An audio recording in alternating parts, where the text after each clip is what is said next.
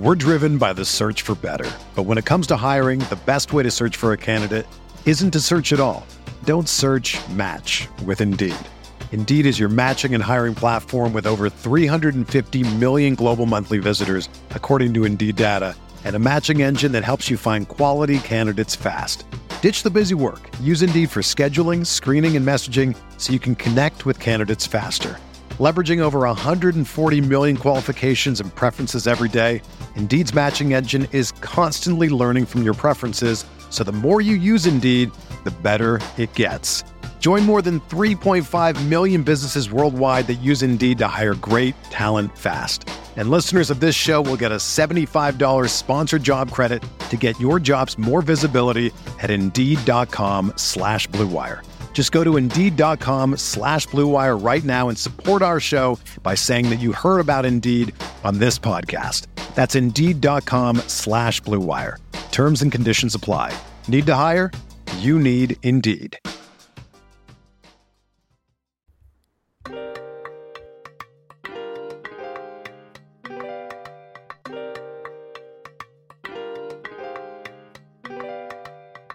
How, how would you evaluate your season? Uh, I think we ain't done You, but you personally. I think we ain't done yet.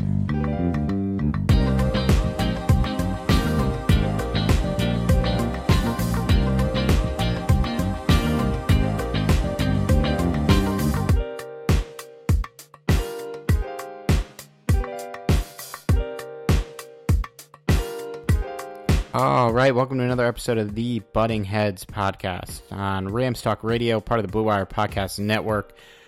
I'm Steve Ribeiro. Here as always with Johnny Gomez. Johnny, the Rams won their second straight game this week. They are two and one, but I got to tell you, man, I don't know if I have ever felt like this indifferent about a Rams team through three games.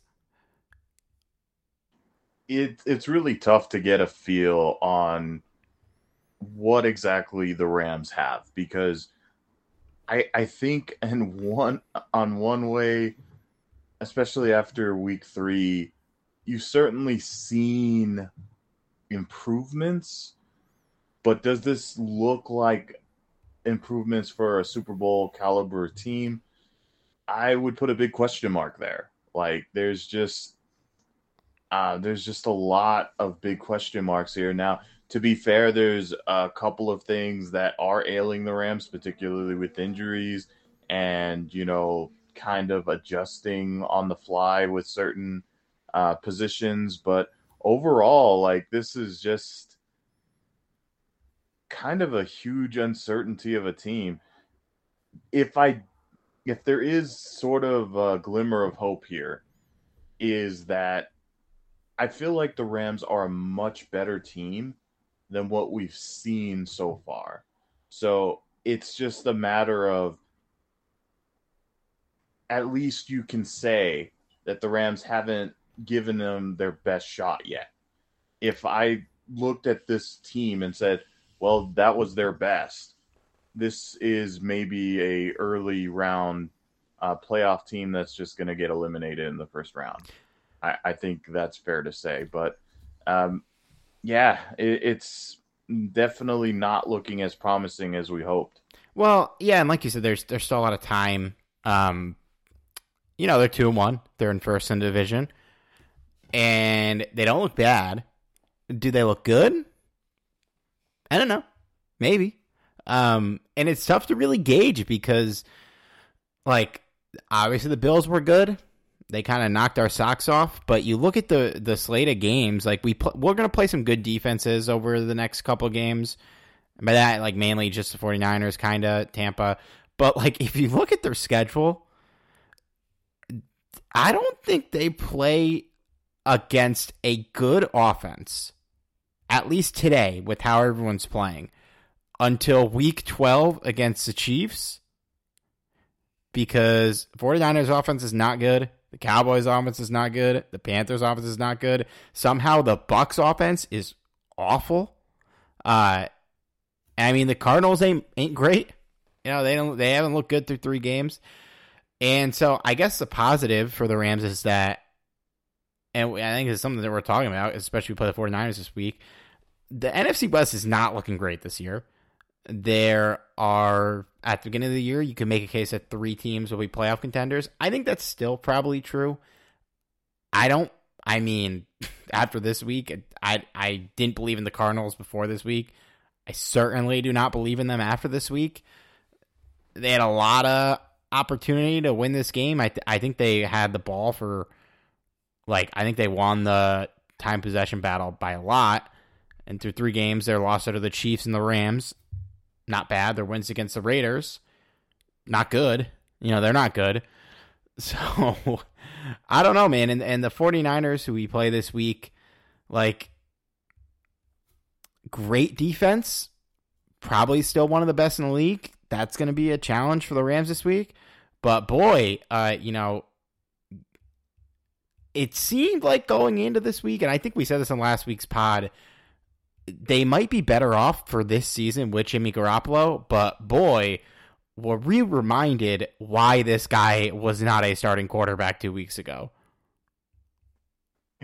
I mean, honestly, it's kind of a uh, a, a good thing more for uh, for Garoppolo than it is for the 49ers, I would say. I, I know that they lost Trey Lance, so it is kind of fortunate for them that they have like a veteran to fall back on, especially one that is as familiar with the 49er offense as Garoppolo is. But man, uh, I I feel like he kind of regressed a little since last year. Um, you know, to be fair, it was his first game back uh, since the he lost to the Rams in the playoffs last year. But man, even still, he he looked god awful. Um, so because because he's bad. He's not good. No, no, he's not. He, I mean, I, they lost. Like that game was so bad. Both teams were trying to lose that game as hard as they possibly can, and at the end of the day, the Russell Wilson led them on a good one good drive. Game at the right time. They won the game eleven to ten. I think I think they said it was the second eleven to ten game ever. So like you know, I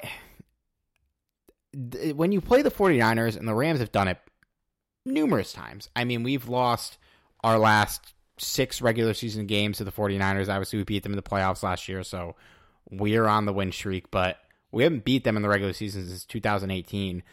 And when you play against the 49ers and their defense that's that good, it's very easy to beat yourself. In a lot like yeah there's been games where the 49ers have pummeled us over the years but a lot of the times when we play them it is us beating ourselves because that defense gets takeaways because they're a really good defense.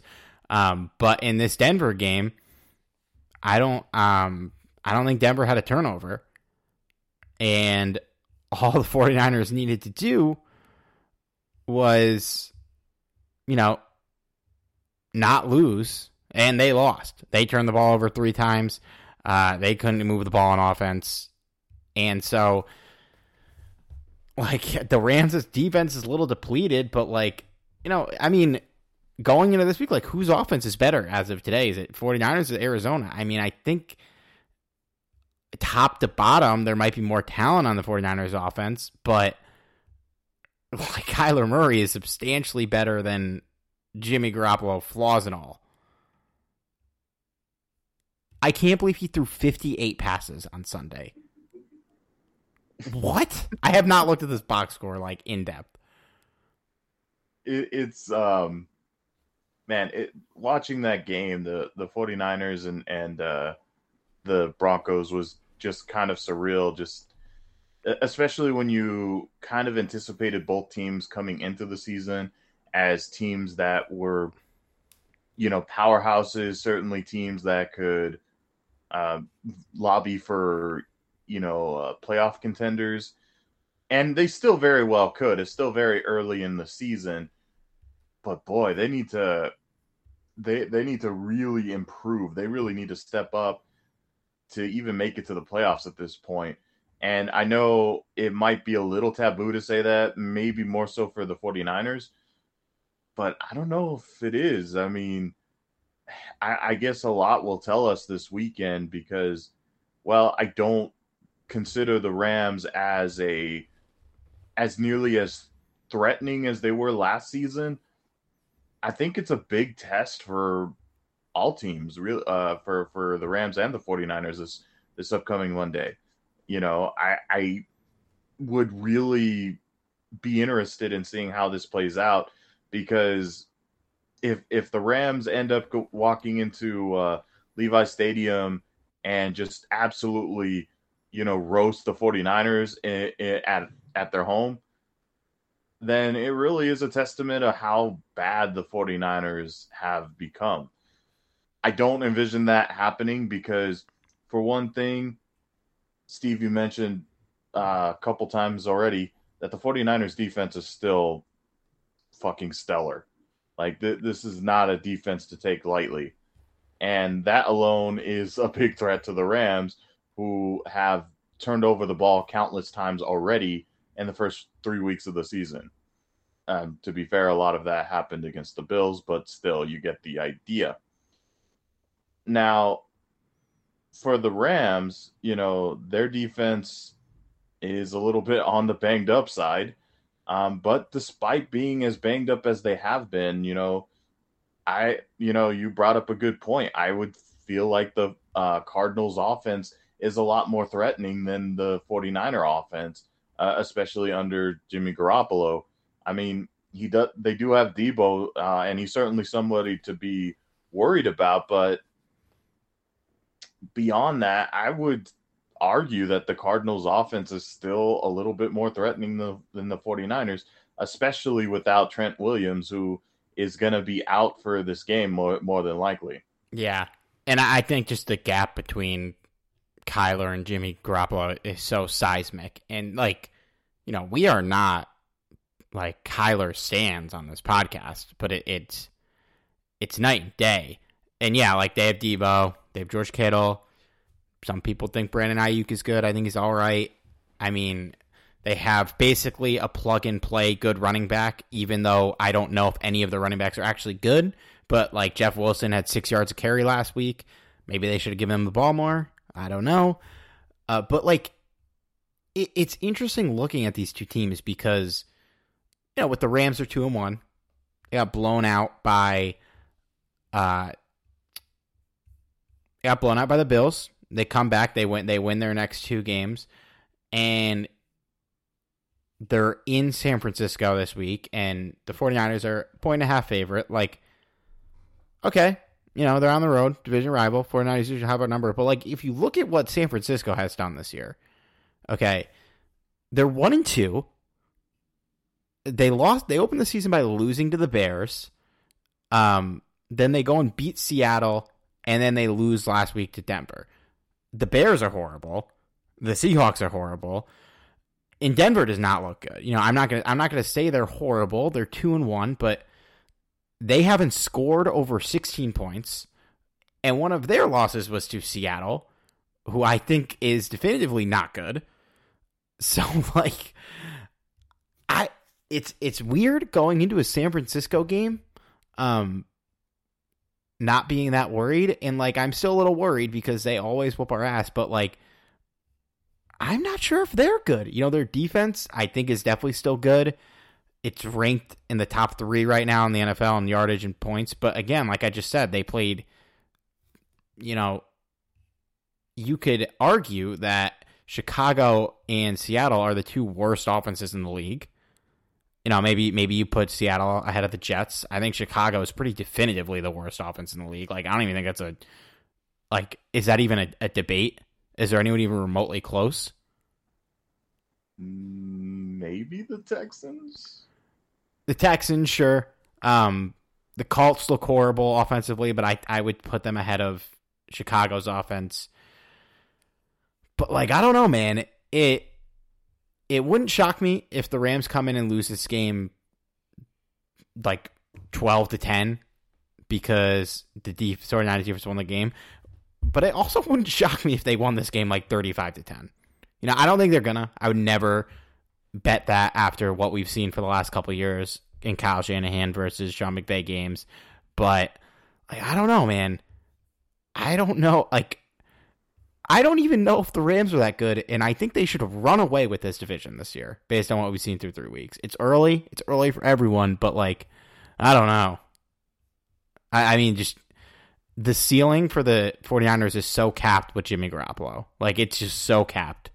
And it's just like we are quickly reminded A, why they replaced him with Trey Lance, and B, why nobody traded for him. Because like he's he's just his best day is when the defense creates turnovers and he just has to hand the ball off and throw open passes. He can't like do anything that's going to win you games. Like he just his best days are when he of helps your team not lose.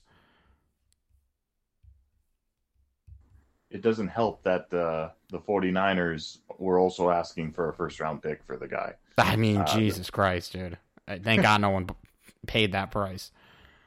I mean, there was still some questionable uh, quarterback moves, cough Browns. Uh, but overall, I I mean, I think teams did a great job of not, you know, over overpaying for a guy like Garoppolo. Um, but in, in the end, I guess it did help out the 49ers somewhat because at least, you know, they don't have like a random backup quarterback out there. Say what you will about Garoppolo, and mind you, we have said what we will about Garoppolo. Um, but I think from the perspective of 49er fans and the 49er franchise in general, um, they're probably happy to have him there um, now that Trey Lance is, is out for the year. So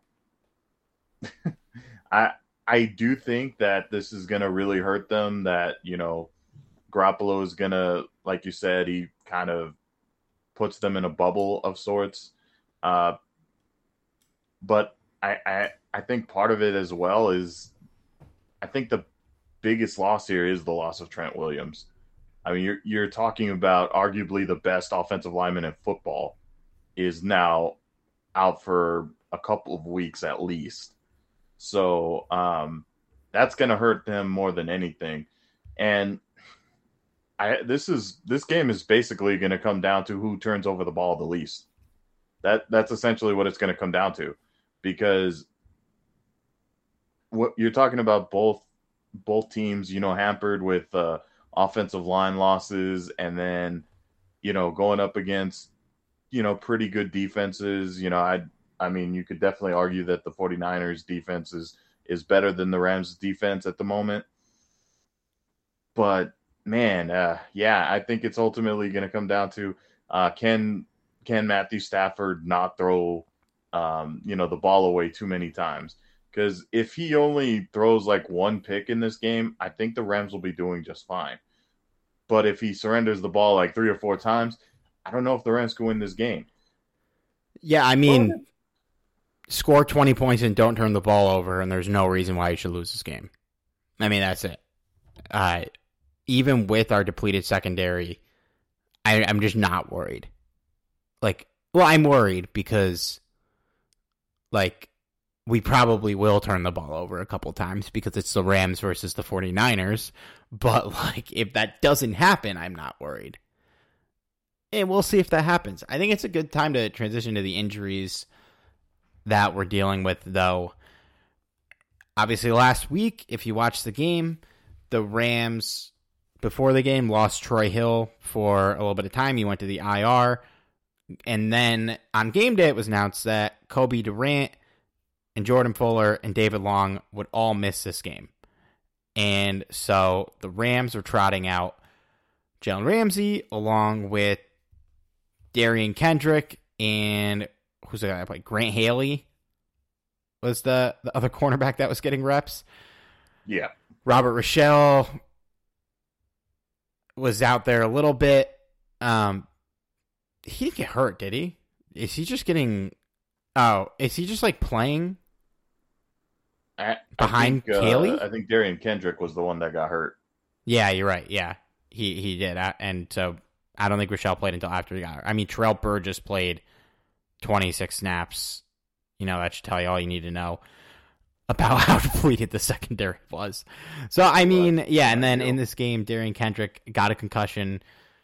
So there's a chance that we're out four of our top five cornerbacks on the depth chart going into this game, which is not good. Um, but I will say, with all these injuries last week, you needed Jalen Ramsey to be a monster and be everywhere on the field and be making plays and be the best player in that unit by far. And he was. You know, this is the best game he's played in a really long time for us. He was out of control with how with how much of a killer he was in this game. Yeah, he, he for surely proved a lot of doubters wrong um, in this game because a lot of people just were wondering if he was cooked. I myself, I'm not gonna lie, um, had my fair share of questions. I didn't I didn't think he was cooked or anything like that. I wouldn't nearly go that far because I think the talent is definitely there, but um, certainly the first two games of the season was not his better games of his career, but he stepped up in a very important time. And, uh, you know, kudos to Jalen Ramsey out there. Hopefully he can continue this against uh, the 49ers. We're definitely going to need him. And yeah, we'll see. So, like, if all three of those guys, I, I haven't really seen like the injury report this week. Like, is um, like, are these guys expected to play? I feel like probably not, right? Well, for sure, Troy Hill won't play. Yeah, yeah. Um, I mean, the guys like Durant and Long and, and Kendrick. If Kendrick's in concussion protocol now, I mean, it seems doubtful. Yeah, I would assume that Kendrick is teetering on not playing, but I think I think um, Durant should be able to go um, based on what we learned last week. But you know, injuries are kind of a tricky thing. Sometimes uh, they trend into a certain direction and then go the complete opposite direction. I mean, just look at Van Jefferson, who was only supposed to miss a game or two, and now we won't likely won't see him until what like week eight. So, yeah, uh, this has um, kind of been a terrible year for injuries for the Rams, and hopefully, you know, we could at least get uh, Durant back. And never thought I'd be hoping to get David Long back, but um, man, we we could certainly use some bodies in there. Yeah, we, especially if Kendrick can't play. I mean, we need we probably really need both of those guys back. And it was great to see Ramsey, you know, going up and down the field. But if and I, they played a lot of zone in that game, so even though Marquise Brown had 14 catches and was dominating, like if you look at the stats, Derion Kendrick allowed nine catches on 16 targets. In his defense, like that doesn't sound good. He gave up 100 yards, but I actually didn't think he played that bad. Like all things considered, I I thought he held his own for a six round rookie being thrust into a huge role. It wasn't great, but like it could have been a lot worse. I don't know how you felt about that. No, I, I think that it was. I mean, was he? Did he lock him down? Of course not. But that's a pretty tall task to ask a rookie, or or just about any cornerback for that matter, to to uh, try and contain Hollywood Brown. I, I feel like, you know, Hollywood Brown is one of the most underrated receivers in football. So to um, to essentially try and contain him as a rookie, I I don't think it's possible. But the fact that he he was able to get the better of of of Brown every now and then, I think that was already a success. And in the end, it, it really, I mean, they they weren't able to utilize Brown as well as they hoped they could uh, against you know a, a battered you know secondary. So. Um, in the end, I, I think that they played it fairly well, especially towards the end of the game. He the the Rams clearly strategized to um, allow you know clock to come off. And by the way, I you know Steve and I have have always kind of clowned on on uh, Kingsbury as being like you know kind of an ill prepared coach. But holy shit, I've never seen a coach that has had poor clock management skills as he did. I'm like, if there's a better coach out there on the field, this could have been a much closer game. This at at no point in this game did it feel like the Rams were going to lose this game? But at the same time, you know, the Rams weren't exactly closing out the game, and it didn't really matter anyway because Kingsbury didn't get the idea that the Rams defense was keeping them in bounds so that they could run off the clock. I've never seen a coach with poorer clock management skills than Kingsbury, and uh, my my rant of coaching is now over. He he's got to go, dude. He he's not good. He's not the answer. When you've got that much money invested into Kyler, like you need to get him a new coach, like soon. You know, I I mean, I, I do not think this is it. It it's crazy how long, er, like in the second half, the Cardinals had a 16 play drive. They kicked a field goal. Then they had a 12 play drive. They went out on downs, and then they had a 17 play drive and kicked the field goal. Like like you said, yeah, the Rams they wanted to keep you in a little bounds. They wanted to run the clock out. They wanted to let the Ram the Cardinals get short gains. And in their defense, anytime it got in the red zone, they stepped their asses up. So like you can criticize some of what Raheem Morris did in this game, but it worked. You know, they had the Cardinals had four drives in this game of 12 plays or more, and on those drives they got nine total points. Like, like that's insane. That I think it's a a masterclass from from Raheem Morris. If we're gonna be honest, I It's unreal, man. It's really unreal of how that that came about. yeah the it, it- wild, wild how how many plays the Cardinals ran in this game. What's like the Rams ran forty six plays, the Cardinals ran eighty one. Damn. and they yeah, and they only had 25 more yards. So just this is Cliff Kingsbury getting coached under the table is what happened in this game. A better coach, right. a better coach, they might win this game. Like other injury news, so yeah, you mentioned Van Jefferson. He just got put on the IR last week. That means he can't come back for a bit. McVay expects him back in week eight, like you said. So, do you think that Van had a setback, or do you think they've been watching Ben Skowronek and we're like, he can wait. We don't need to rush him back. I think a mixture of both. I, I think um, for sure that uh, that they would love to have Jefferson back, um, but at the same time, it's like the urgency isn't there because Ben Skowronek has stepped up in such a way that he has become a vital part of the offense. And um, if you bring in uh, Van Jefferson, you're kind of complicating, you know, this matter um, a little bit more. Even if you kind of lightly ease in Van Jefferson, you gotta find, you know, a way to include him in the offense also. So that would mean less, you know, Ben Skowronek time, and um, it, it's going to be real interesting. And then um, down the line, even more interesting because then the Rams have a decision to make whether or not to bring back Odell. And at that point, you are you going to say Ben who, or are you going to try and you know factor in Odell if they're able to sign him?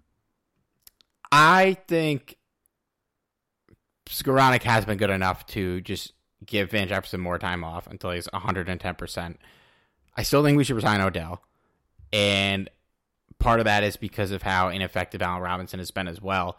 But I gotta say, man, I last week I apologized to Ben Skowronek for how much I've trashed him, and I don't regret any of the trashing. But I said he has earned some of my respect. After this week, dude, I'm in. I love the guy now.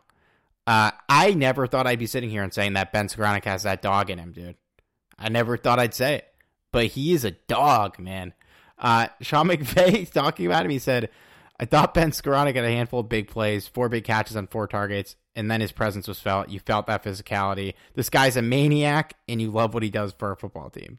Uh, everyone has seen the play. I'm sure that went viral of him pancaking J.J. Watt, then running a flare route and going like 20 yards. He led the team in receiving in this game. Like they're paying what forty million dollars to Cooper Kupp and Al Robinson, and Ben Skowronek led the team in receiving. Uh, how much he's improved is insane.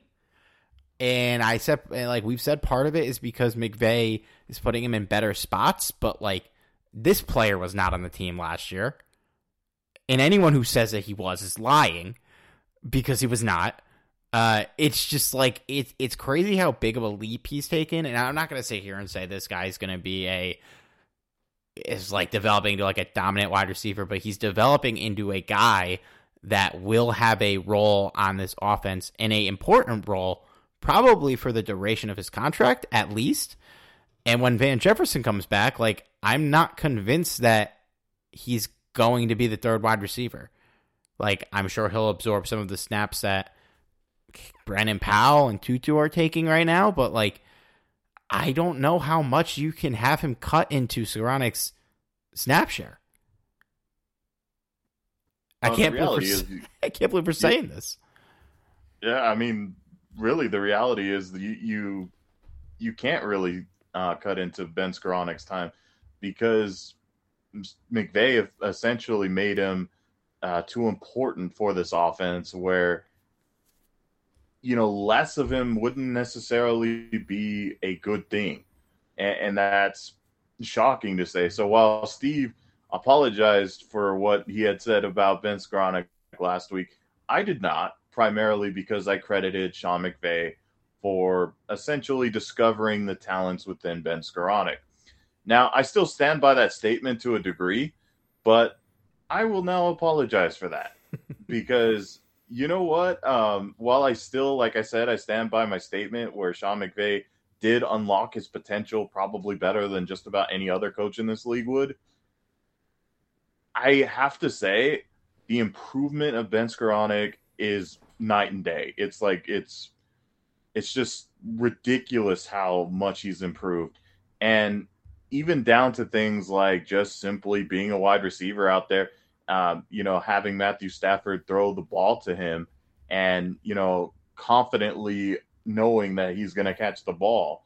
And, and some of you are like, well, isn't that what a wide receiver does? Yes, absolutely. That's exactly what a wide receiver does. However, if you go back to last year, he was a liability for the Rams to the point where he nearly lost the playoff game against the 49ers because he couldn't catch the fucking ball. And that's what it came down to. Now it's like, well, damn. Now, not only is he catching the ball, he's blocking and he's blocking and then catching the ball and then gaining more yardage on top of that. So, yeah, the improvement isn't just Sean McVay, while it is part of it for sure. It's all Ben Skowronek too. So, kudos to Ben. You know, I see him as a big part of this team, uh, at least for the rest of this season, maybe uh, for the rest of his contract, like Steve suggested. I, I hope he continues, man. I hope he's our next uh, Cooper Kupp, you know, that homegrown talent that nobody knew about until, you know, the Rams drafted him. Of course, we had an idea that Cooper Kupp would be special. I don't think many of us knew that Ben Skowronek would be special. Well, yeah, and, and Cooper Kupp had a very good rookie year. I don't think any of us expected him to, after that, become the best wide receiver in the NFL.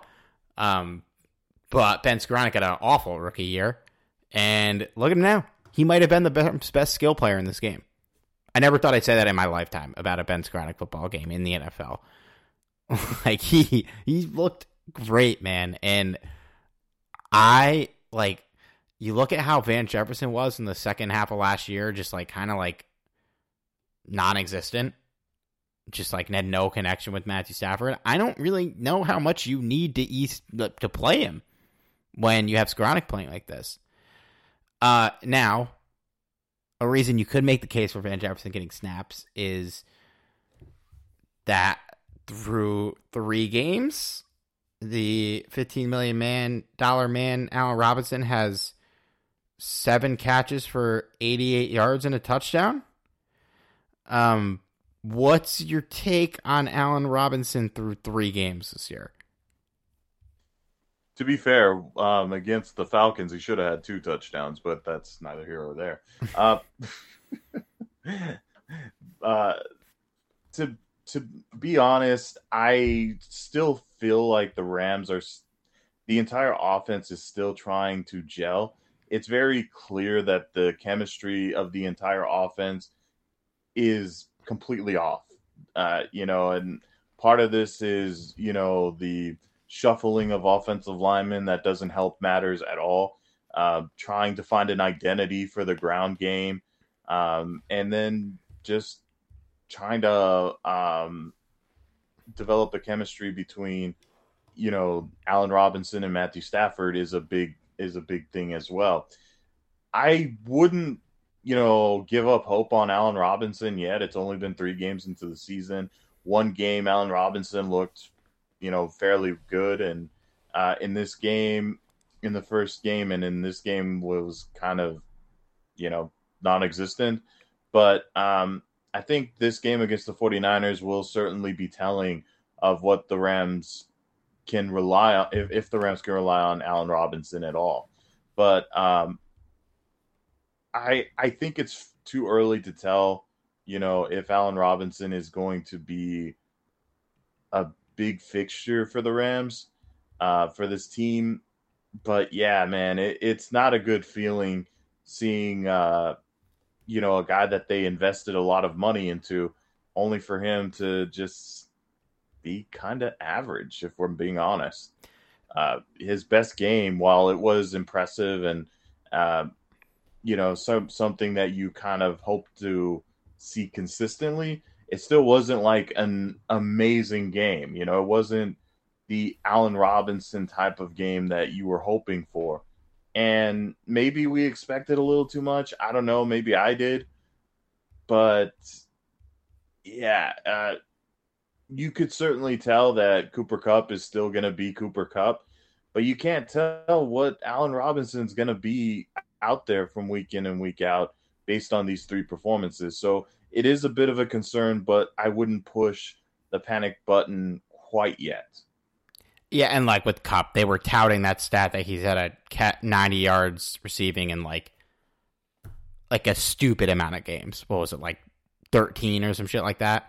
So like nobody should be concerned that he didn't have a statistically great game this week. But like, you know, you look at the the just to see the like, yeah, you mentioned the one game Al Robinson was good. He had four catches for fifty three yards and a touchdown. Like, okay, it's not that great.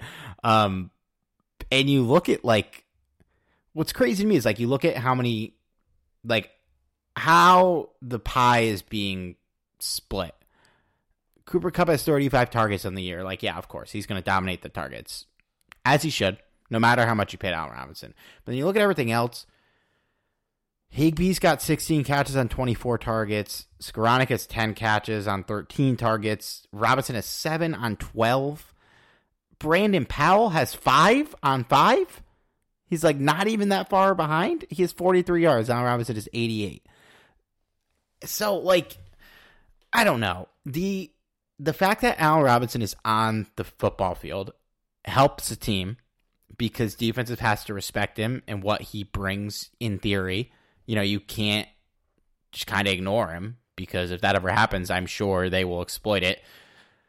But it seems like as long as you pay him some mind, he might not kill you. And we are now going on, you know, Al Robinson hasn't been good since 2020. I'm not I'm not sweating it. I think he's gonna be fine, but yeah, it doesn't feel great. you know, like this is not that fun watching this happen. Definitely doesn't feel good as a fantasy owner of him. No, no, it does not. um, yeah, I don't know, man. It's I have concerns. We'll see. Give it a couple more games. We'll see what happens. But like, if Skowronek wasn't doing what he was doing, and like again, I can't believe I'm saying this, and Higbee to his credit has been really good and productive and useful. But it's just kind of wild how just like non-existent this guy has been for how much they paid him. You know, you don't think they pay him that much money to sit around. We a lot of people have their doubts about Christian Kirk, but the bull case for him was that they paid him all that money, they're going to throw him the ball, and they throw him the ball a lot Whereas Al Robinson's just got it around the, on the field to be a body, it seems. Like, I don't know. I don't know, man. I, I did want to talk about this in the receiver stats. Um, Brandon Powell played six offensive snaps, and in those snaps, he had three catches for, I think, what, 29 or 37 yards? I don't have the box score up. Tutu played three snaps and had one target and no catches. And I did he drop that pass? I don't remember completely. It was overthrown. Hmm. Okay. I just think it's like it's so funny how, how much of a, like not that Brandon Powell's getting a lot of snaps, but like when he's on the field more often than not, they give him the ball. Well, to be fair, Sean McVay also did say that uh, they were going to try and include include uh, Powell a little bit more into the offense. At the time, of course, we didn't know if that was just Sean McVay speak for you know trying to hype up the team. That happens quite frequently, but at the same time, he wasn't lying. You know, he wanted he wants to get Brandon Powell in there. And while that's that's great, that's fantastic. You know, Steve and I are big Brandon Powell fans.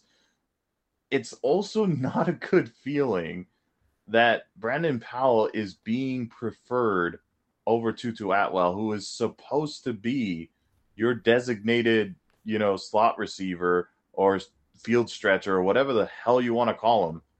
Um, and he's basically there a couple times a game.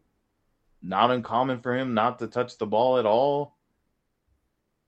Yeah, it, it just it, at this point it just feels like he's you know he's there and Sean McVay is trying desperately to find some way for him to look good and it's it's not working. It's not working.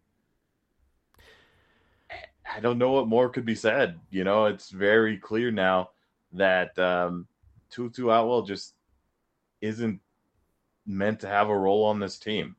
Oh yeah, he's he's done, man. I, have seen enough. I think we can call it. I, I, I don't even know why they play him. They should they should activate Lance McCutcheon over him. I, I think many people would agree with that. Uh, I know McCutcheon, to be fair, is a very different wide receiver as opposed to uh, Atwell, but the sentiment is is the same. Where, yeah, maybe you don't run the same type of plays with McCutcheon in, but I mean, if McCutcheon can get open and he can at least you know catch the ball, he's already an improvement. It's just like there, there's nothing. I, I don't think that. What can you do with Tutu Atwell when he's on the field? Like what's it what's it going to accomplish? Does it make your team better? Is is there some kind of threat that I don't know about when he when he trots out there? I suppose it will, you know, kind of take away some of your speedier secondary players since they have to, you know, at least attempt to cover him. But it's not like he's drawing like double coverages or anything like that. So yeah. Um yeah, there's really no answer there. I, it's just I think McVay is just to try and hope that uh, Atwell can bring in something, but overall, it's just it's a fail, a clearly failed experiment, and I think McVay realizes this also. But he's on the team, so you got to try and make the most of it, right? No, I think you should just cut him and use that roster spot on something else. Wow, wow, that's that's that's uh that's how Steve feels at the moment, and you know to tell you the truth, if if the Rams are able to bring back um, Odell or hell, even when Van Jefferson comes back, you know one of the things that Sean McVay mentioned when uh, they put Van Jefferson on the IR was it was more about a roster spot and if that's the case, maybe they, you know, when Van Jefferson is uh, completely healthy, maybe they cut Tutu Atwell and then, you know, bring in uh uh bring in Van Jefferson. I think it's more likely that they'll just you know, send back down Jacob Harris or whatever. But still, it's. I mean, it's not like you're you're getting much production out of Harris or McCutcheon for that matter. So let let me ask you this: If hypothetically Al Robinson stubbed his toe tomorrow and can't play on Sunday, Oh. can you say with a straight face that Tutu Atwell would be the third receiver in that game? no, No shot. I think they'd play McCutcheon over him. I think they'd play Jacob Harris over him. I think they would play Brandon Powell over him. Uh, well, I mean, they've kind of proven that they would play Pre- Like, Brandon Powell. yeah, I mean him. that's a fact. I mean, but he's being trotted out as a gadget play. Like I, I just don't, I, I, I don't, I don't see it at all. And the fact that they're not even attempting to get him involved means I don't think they see it either. Yeah, I, I'm all for you know trying the the I would say more of the McCutcheon experiment more so than the Jacob Harris experiment. But yeah, I mean, regardless of how we feel about McCutcheon, you know, he's kind of uh, you know the modern day Nelson Spruce. So of course he's the preseason warrior that we all want to see succeed but we've all seen preseason warriors before and not many of them if any of them have ever really you know stepped up to become that guy in in uh the regular season so it could be more wishful thinking on our part than actual reality but um yeah maybe atwell is is uh is sean mcvay's wishful thinking as well Well, I mean, we've seen Atwell play in a preseason. He played as a rookie last preseason with the same offense that Lance McCutcheon played with this preseason. And he didn't do anything. There were no flashes. Correct me if I'm wrong. I don't recall a single like thing to be impressed about. he may have had a moment or two, but nothing like near anywhere near the extent of McCutcheon. Yeah, I mean he he may have had a you know a couple good grabs here and there, but McCutcheon had himself flat out good games. Yeah. They- I mean, he was a, he had a historically good preseason, McCutcheon. Uh, we got to stop talking about Tutu. We keep doing this. The let's talk a little. I I, I want to get your take on the running back situation. Uh, the snap share for week three was a straight up 50-50 split between Cam Akers and Darrell Henderson, which is surprising because Cam Akers ran the ball 12 times for 61 yards and a touchdown. Henderson ran the ball four times for 17 yards. Through three games, you know, I don't know. I would imagine the snap split is a little lopsided because of how little Akers played in week one, but the yardage is kind of even. Um, Henderson has a little, I think. Um, I'm talking. I'm sitting here like I can't just pull this up in five seconds with modern technology.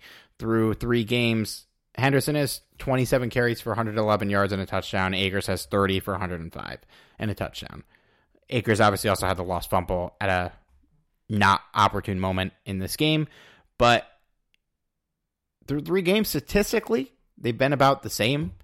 And you know, while I think Henderson has looked has been the better running back, this week from Akers was very encouraging and I thought after week one that he was done, and I'm not saying that anymore.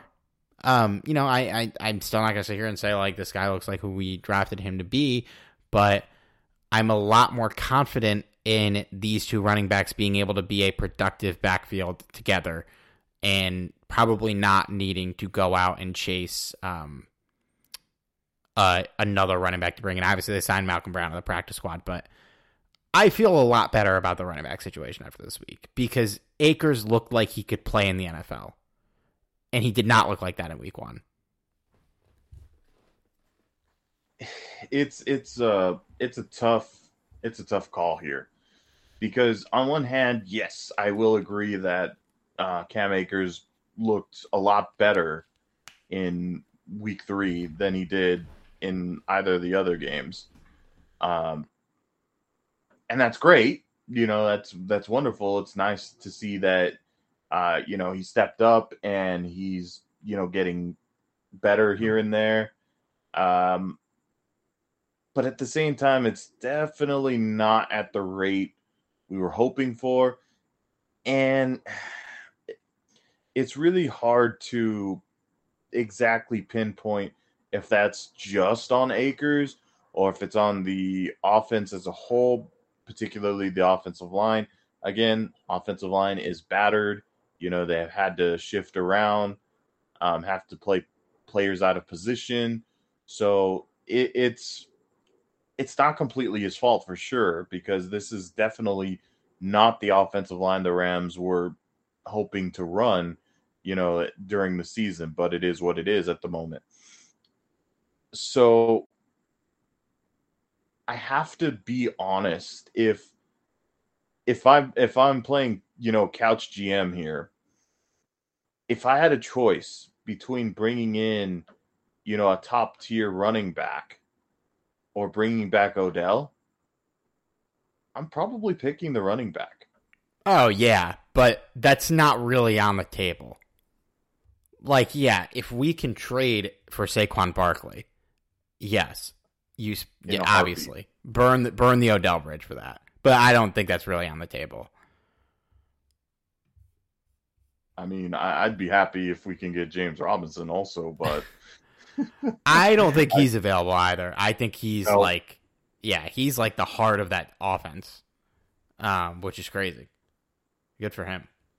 Uh, I'm happy for him, man. I I hope he comes back with a vengeance because you know a- any doubt that every and any doubt that anybody ever had with this guy is is going away very very slowly.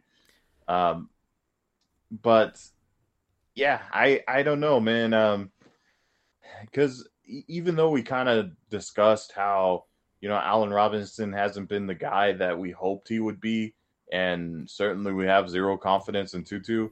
Um, I'm still not that concerned about receivers as I am with the ground game. I just think Cam Akers will be a guy that will be maybe average, maybe slightly better than average.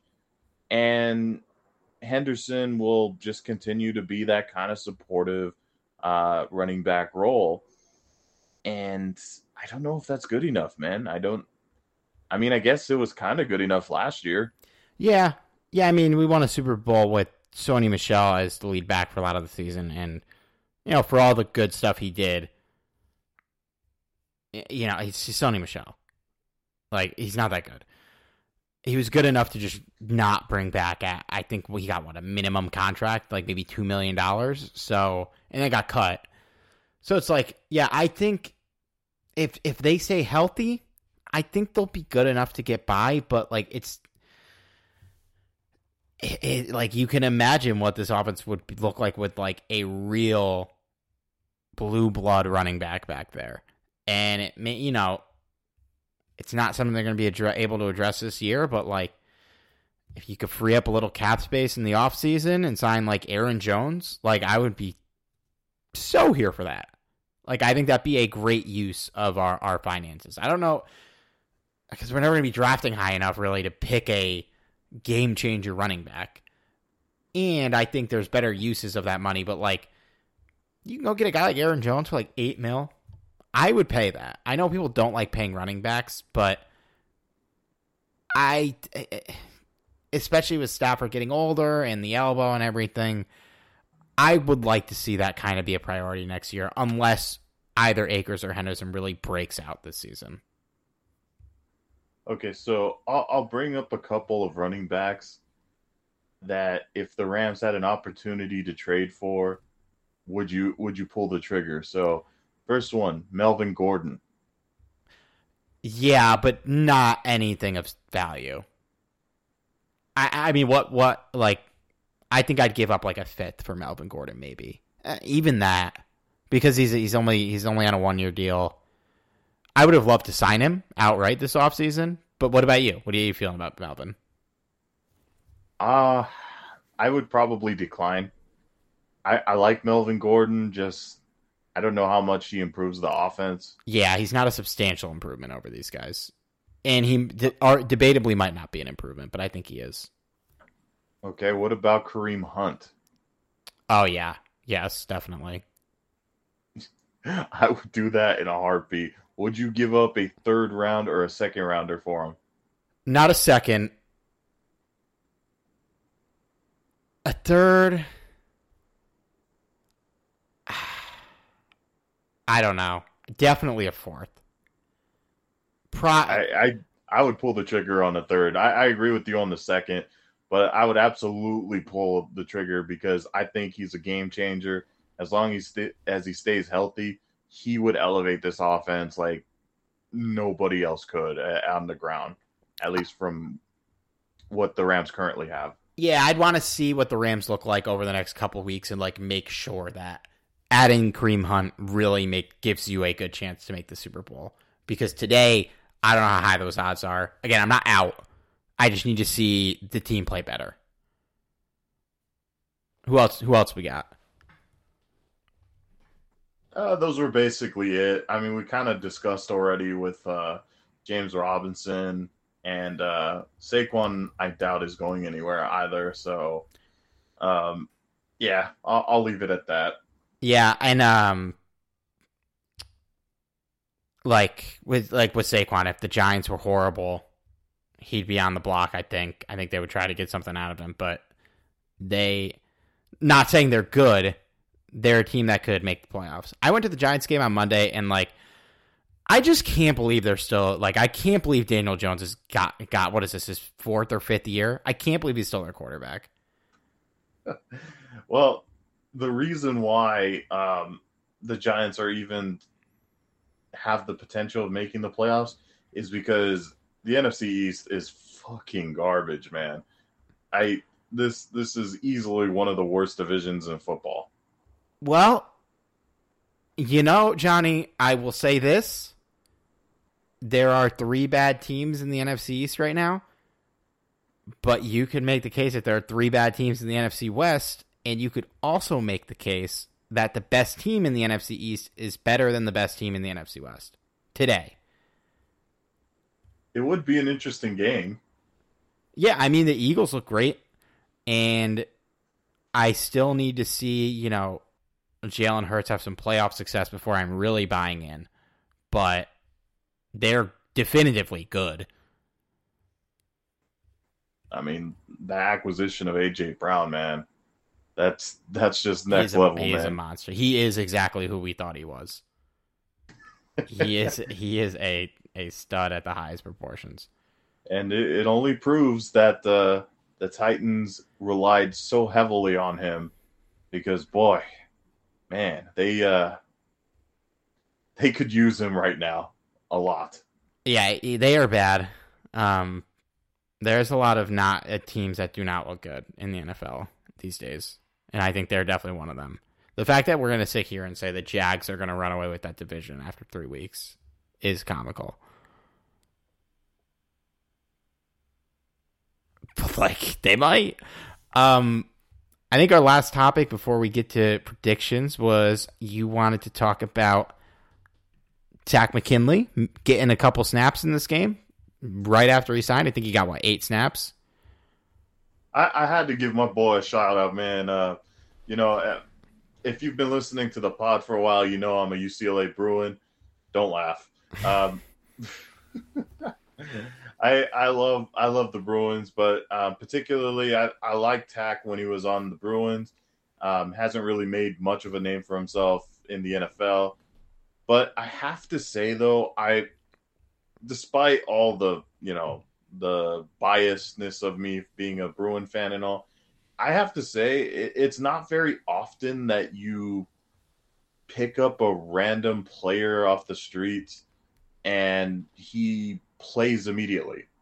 You know, and, mind you, I realize that it's not like Takk had a huge role in this game, but the fact that you know Raheem Morris was that confident in putting him in there, um, I think that's that's going to be like uh, something to look forward to to see how he progresses, you know, within the team. And you know, once he gets a little bit more acclimated, who knows? Maybe he has a much more significant role with this team um, as you know someone that kind of subs in and out. Um, you know, I, I I'm kind of intrigued. You know, I may maybe I'm overlooking it a little bit, but it, it, there is something to be said for a street free agent to come in right away and contribute. It's not like you know they couldn't have just kept him on the bench or anything. That was a very good possibility. No, I mean I know he was banged up when we got him, but Von Miller didn't play in his first eligible game with the Rams, so like Takk coming in and playing at all means that they have to think a little highly of him, at the very least. Like I think he will be a rotational player, well, for this season. How big of a rotation impact he has remains to be seen. Um, you know, Terrell Lewis has looked good, so might be less than we think, but we'll see. I'm excited to see what he brings. Let's do this, Takk. What's your prediction for this game? I, I, is there any other topics with the Niners you want to talk about? We talked about them a lot at the beginning. Yeah, I think I think we pretty much covered them all.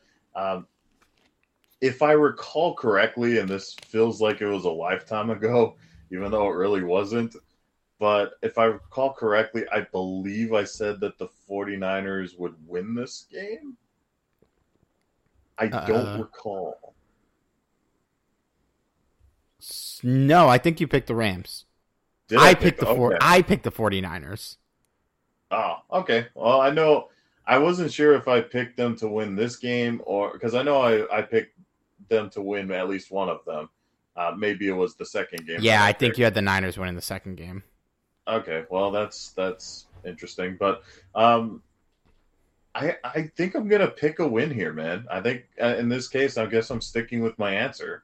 I was kind of preparing to say that uh, I'm changing my answer, but I guess I'm sticking with it. So um, yeah, I I think that the Rams are slowly, excruciatingly slowly getting better. And I think it's just going to be good enough to get past the 49ers. I, I think in the end, the 49ers offense is just too banged up. Um, they have to rely on Garoppolo. And in the end, as long as the as long as Stafford doesn't commit too many ridiculous turnovers, I think uh, the Rams end up walking away with this one. I'm to say 24-14 Rams. I got 17-13 Rams, which is what I predicted the 49ers would win in the offseason. But like I watched some of that Monday night football game this week and there is absolutely no way I could ever pick the 49ers in this matchup after that. What a what an awful football game. Just whew. So, hopefully they win. Did you know that if the season ended today, the NFC East would have three playoff teams? That's interesting. The Cowboys and Giants are both two and one. That's yeah. That, that I guess you're right there. Uh, wow, what a horrible playoff. Yeah, the I mean the Giants they're they're top twenty five quarterback away from being three and zero, but they don't have one. All right, man. Um, I think we could wrap it up there. Uh, give us a follow on Twitter at C Ribeiro at Johnny Five Nut Six at Talk Rams. We'll talk to you guys next week.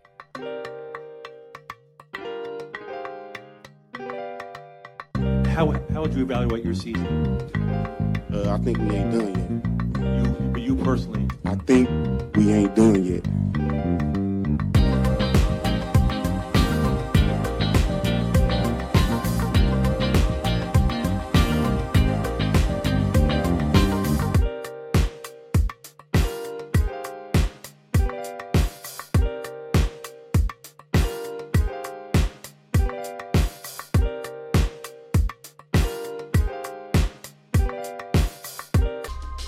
A world class athlete or a podcaster like me, we all understand the importance of mental and physical well being and proper recovery for top notch performance. That's why I'm excited that Unifyd Healing is sponsoring this podcast. Unifyd Healing is a new and super innovative global network of wellness centers powered by Energy Enhancement System, or EE System. If you haven't heard of the EE System, you'll want to listen up. This technology promotes wellness, deep relaxation, purification, and rejuvenation. In hundreds of locations across the globe, access to a center is easy and affordable. Interested in experiencing the EE system technology for yourself? Go to unifydhealing.com slash bluewire to learn more and find a center near you. That's U-N-I-F-Y-D healing.com slash bluewire. No material or testimonials on the Unifyd Healing website are intended to be viewed as medical advice or a substitute for professional medical advice, diagnosis, or treatment. Always seek the advice of your physician or other qualified healthcare provider with any questions you may have regarding a medical condition or treatment and before undertaking a new healthcare regimen, including EE system.